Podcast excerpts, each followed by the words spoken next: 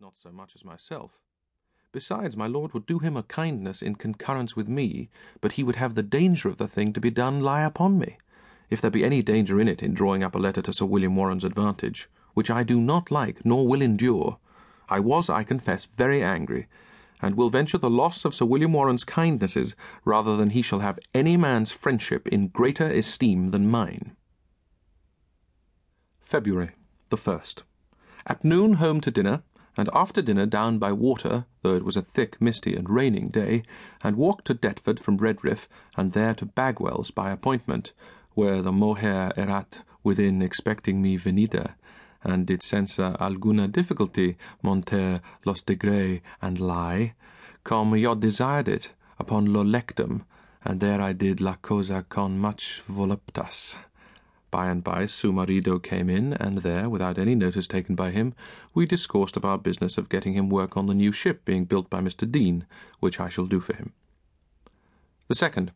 This day I hear that Prince Rupert is to be trepanned. God give good issue to it. At noon dined well, and my brother and I to write over once more with my own hand my catalogue of books, while he reads to me.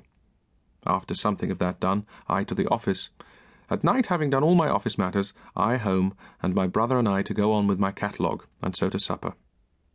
I am very well pleased this night with reading a poem I brought home with me last night from Westminster Hall, of Dryden's upon the present war. A very good poem. The fifth. This morning, before I went to the office, there came to see me Mr. Young and Whistler, flag makers, and with mighty earnestness did present me with and pressed me to take a box, wherein I could not guess there was less than one hundred pounds in gold. But I do wholly refuse it, and did not at last take it. The truth is, not thinking them safe men to receive such a gratuity from, nor knowing any considerable courtesy that ever I did do them, but desirous to keep myself free from their reports, and to have it in my power to say I had refused their offer. The seventh. Lay long with pleasure with my wife, and then up and to the office where all the morning, then home to dinner, and before dinner I went into my green room, and there talking with my brother upon matters relating to his journey to Brampton tomorrow, and giving him good counsel about spending that time which he shall stay in the country with my father. I, looking another way, I heard him fall down, and turned my head, and he was fallen down all along upon the ground, dead, which did put me into a great fright. And to see my brotherly love, I did presently lift him up from the ground, he being pale as death, and being upon his legs, he did presently come to himself, and said he had something come into his stomach, very hot. He knew not what it was, nor ever had such a fit before. I never was so frighted at once, when my wife was ill at Ware upon the road. And I did continue trembling a good while, and ready to weep to see him, he continuing mighty pale all dinner and melancholy, that I was loath to let him take his journey to morrow.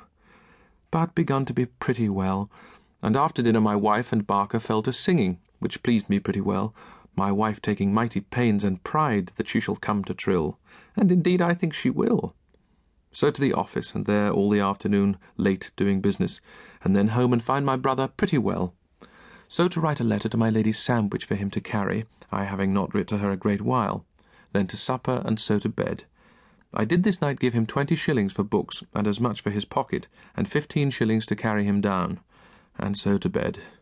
Poor fellow, he is so melancholy and withal, my wife says, harmless, that I begin to love him, and would be loath he should not do well. The eighth.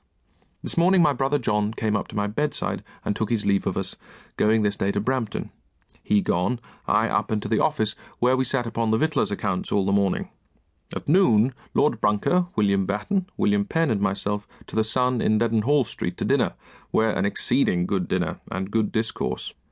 At dinner we talked much of Cromwell, all saying he was a brave fellow, and did owe his crown he got to himself as much as any man that ever got one.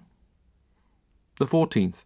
After dinner by coach to my Lord Chancellor's, and there a meeting the Duke of York, the Duke of Albemarle, and several other lords of the Commission of Tangier, and there did present a state of my accounts, and managed them well.